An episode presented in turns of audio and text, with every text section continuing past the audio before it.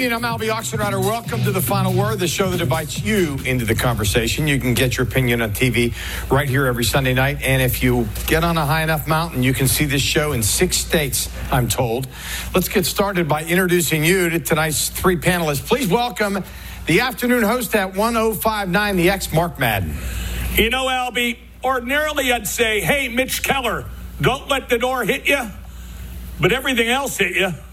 From our partner, D K Pittsburgh Sports dot com, Dan Kovacevic. Albie, are we still laughing at the Islanders? Are we still wondering if that was some big, huge upset? Because, you know, they they kind of took it to a, a pretty impressive opponent today. And from the Trib, also Steelers radio host, welcome back, Tim Benz. Speaking of Mitch Keller, he said coming off of the Dodgers series that the team actually had a little bit of momentum going, even though they had lost four in a row and just gotten swept by L A.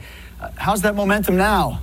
All right. Some of the topics we're talking about tonight on this award-winning broadcast. Five words on Mason Rudolph's chance of being the starter in twenty twenty-two. How important is it for the Pirates to get it right with Mitch Keller? Is Mike Sullivan truly being snubbed when it comes to the Jack Adams Award? And your thoughts on the new college football playoff proposal. But first, the big topic for tonight, mini camp is this week.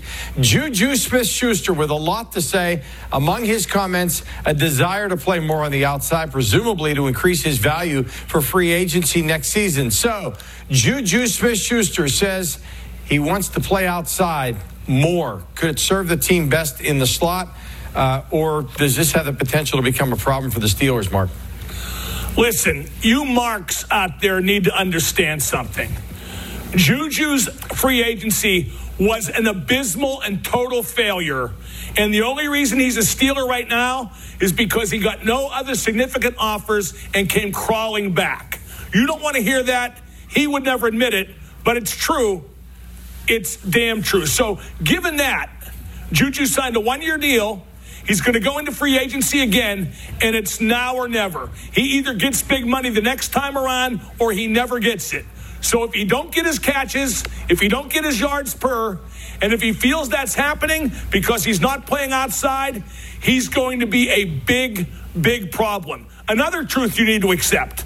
Juju's in it for himself first and second, and the heck with everything else. Dan, your thoughts on Juju? Well, Mark, what gave that away? I mean, was it the part where he said, Uh, yeah, I'm looking out to, you know, make sure that I get maximum value in free agency next year. I'm not I mean, trying to convince you. I'm trying to convince the suckers out there. You know, almost everything that he said last week was aimed at some sort of defensive mechanism to what Mark was just describing, meaning he would say, well, two million dollars doesn't mean that much to me, as if someone else offered him more, which I still don't believe. Well, it would have been, you know, Patrick Mahomes is a great player and such and such, as if he chose Ben over Mahomes.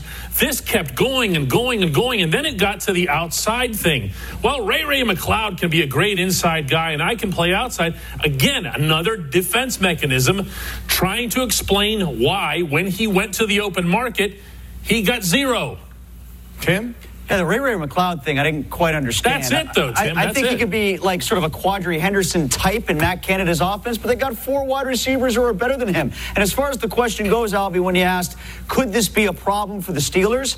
It'll be a problem for the Steelers if Chase Claypool's snaps are sacrificed to Juju playing outside. Like, we've seen Juju outside do some good things, like he went to his pair with Antonio Brown, but if things are falling dominoes-wise to the point that Juju is taking Claypool snaps outside, I don't like that, because I think this year, if there's a, an agenda to be had when it comes to the wide receiving core collectively of the Steelers, it's to advance Chase Claypool, not to super-serve Juju going into his last year before free agency. It's the guy who flashed last year as your top draft choice as a rookie, who I think has a higher ceiling in the last two years of his deal than what Juju can give you this year. But don't count out the idea of Coach Laissez-Faire placating Juju. That could very easily happen.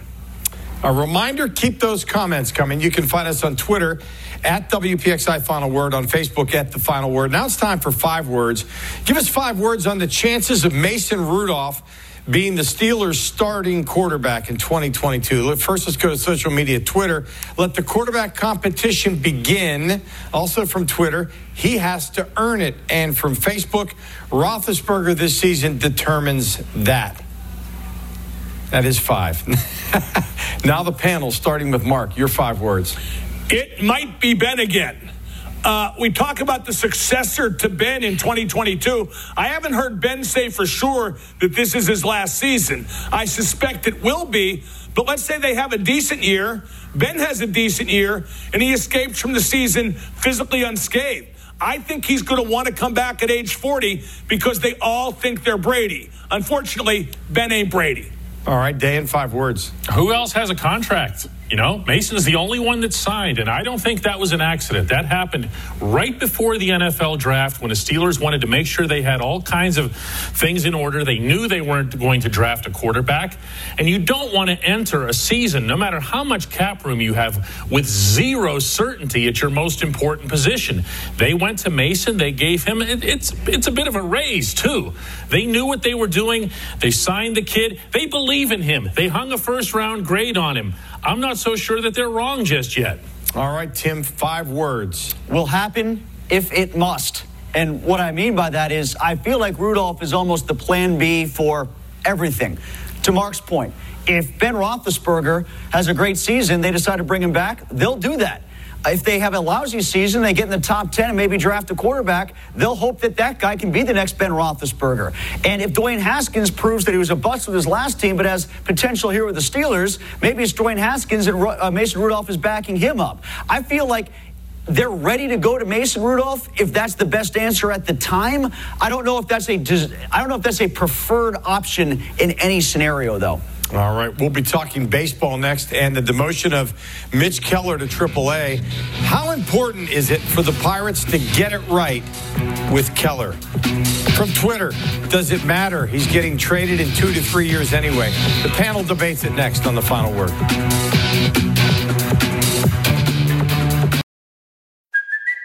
It's Kaylee Cuoco for Priceline. Ready to go to your happy place for a happy price? Well, why didn't you say so? Just download the Priceline app right now and save up to sixty percent on hotels. So whether it's Cousin Kevin's Kazoo Concert in Kansas City, go Kevin, or Becky's Bachelorette Bash in Bermuda, you never have to miss a trip ever again. So download the Priceline app today. Your savings are waiting.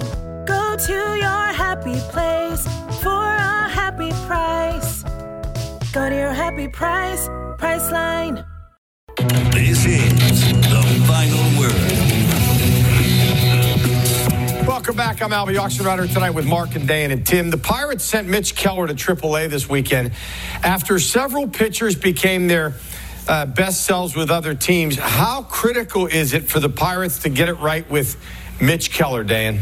Uh, not as critical as it would have been with Glasnow. Glasnow was twice the pitcher Keller was coming through the system, and in triple A had numbers that were twice as good and had stuff that was twice as good. Keller, I always felt, was inflated by the independent scouting services that do the rankings. They had him at one point, my goodness, Albie, at the number seven prospect hmm. in all of baseball. Um, I, I never saw that. I didn't see it in Indianapolis. I sure didn't see it when he got to Pittsburgh. But, but, if you're the Pirates, you're not in a position to be wasting starting pitching assets or even potential assets. So I feel like it was the right move. I don't feel like there was any other move because look at what we're talking about, Albie. It's about fastball command. He either can't throw the fastball where he wants or doesn't want to throw it there, which is an even bigger issue.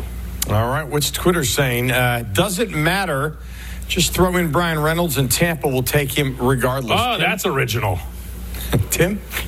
May not be original, Dan, but I agree with it. And I agree Why? with the previous guy, too, because it doesn't matter to the Pirates. It matters to like twenty or twenty-five other teams in baseball, wherever he goes next. Let's see where he is on the development. How long do they hold his by rights, By the time Tim? he gets to the Yankees How or the Red Sox, How long do they hold his rights, wherever Tim? his next destination How long till they have a good team, Dejan? It's probably about two or three years, Mark, but yeah. how long do they hold yeah, his okay. rights? okay. How long do they yeah. hold his rights? Hold on, hold on, Dan. We're, wait a minute. When we argued about Mitch Keller before, weren't you, and I was with you on this. What's that? W- weren't we on the same page where we said the biggest thing about this season is development Absolutely. guys? It's so why is he not in the minors then? It's a big disappointment. He and Brian Reynolds were the two most important pivotal guys this season, yes. Okay, then, then I think he should be. Th- this season is going nowhere. Have him learn on the big league level then.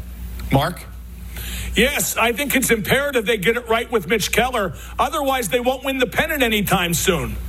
Listen, they're not going to get it right with Keller. They don't get it right with anybody else, and it doesn't matter because they're going to stink in perpetuity. There you go. All right. Next, we go back to hockey. Mike Sullivan, once again, left off the list for finalists for the Jack Adams Award for top coach. He's never been a finalist. What's the right move uh, or a, a snub for Penguin coach Mike Sullivan to be left off uh, Jack Adams finalist list? Uh, why, Tim?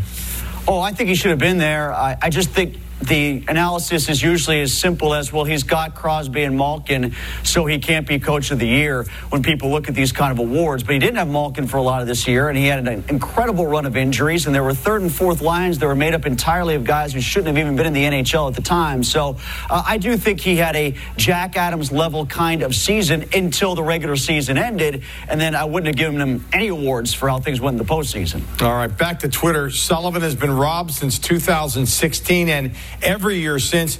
These awards have lost all meaning to me at this point. Dane, what's your feeling on this? No, they've lost all meaning to a lot of people. I can guarantee you that Mike Sullivan's not losing any sleep over this himself. The Jack Adams Award in particular, which, by the way, is voted on by the broadcasters, it's the only award that they pick, is nothing other than a reversal award.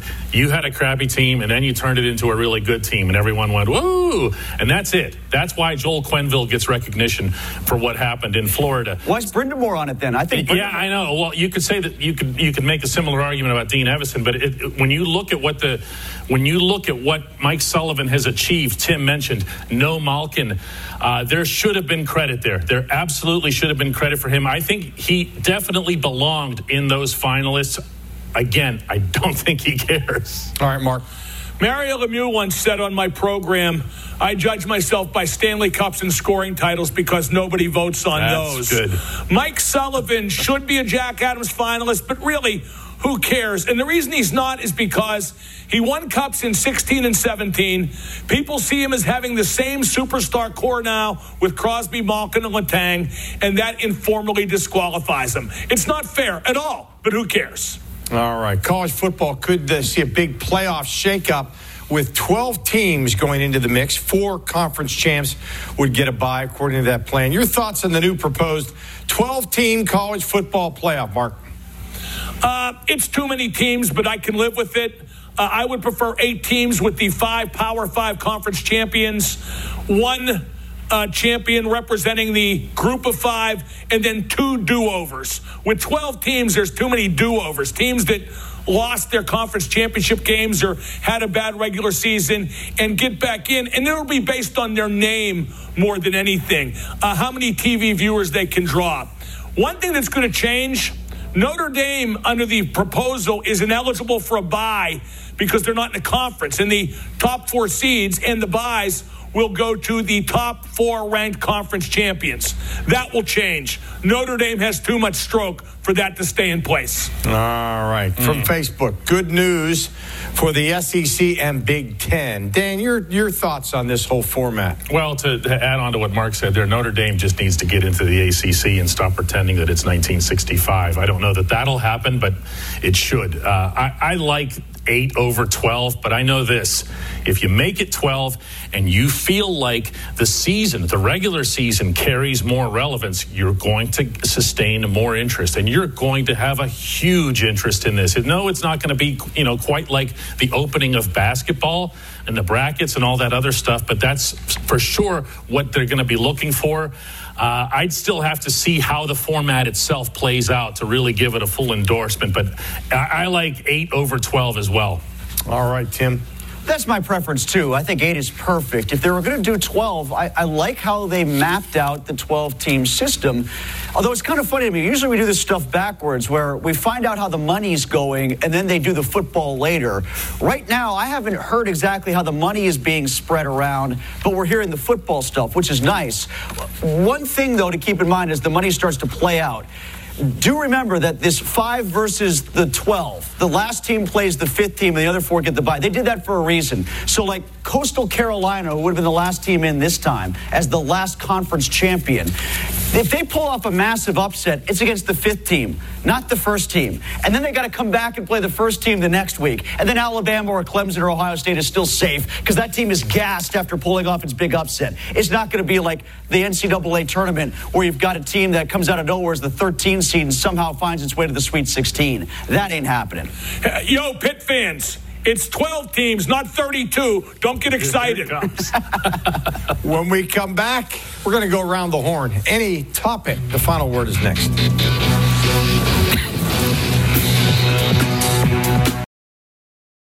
This is the final word. Welcome back. It's time for the final word. Everybody gets a chance. And Dan, we start with you. The New York Islanders look like, you know, they belong in the semis. And if they didn't before, they sure do after today, beating the over-the-cap Lightning by a count of two to one. I am still looking at that first series of the Penguins and still saying that if Tristan Jarry's even mediocre, it would have been the Penguins playing today in Tampa. I don't know that the Penguins would get past the Lightning. I think that would require an upset, but I can't change any part of my view of that first round series based on what New York's done since then. Tim, final word. There hasn't been a bigger fan or defender of Marc-Andre Fleury than me. I'm thrilled to see what he's doing in Vegas, but that doesn't mean I'm going to retroactively go back and say that the Penguins did the wrong thing for the expansion year with the Golden Knights coming into town that they did to let Fleury go there and keep Matt Murray. That was the right decision at the time. It just didn't work out. Let me draw an analogy. If after the show tonight I go out to a bar and I knock back six or seven beers and have a couple of shots, and I say, whoa, I am too drunk to drive, I'm going to call an Uber. The Uber picks me up. We go halfway down the road, we get hit by a cement truck. That doesn't mean I made a bad decision. I made the right decision. It just didn't turn out great. And that's kind of what happened with the Penguins, Murray, and Fleury. Don't blame the Pens for what happened. They did the smart thing. They just didn't get lucky with it. I blame the cement truck. Mark, final word. Everybody's excited about Steeler minicamp this week. I want you to shut up. It's totally meaningless. O T A's just wrapped up. Totally meaningless. Training camp coming up. Almost totally meaningless. You know how I know?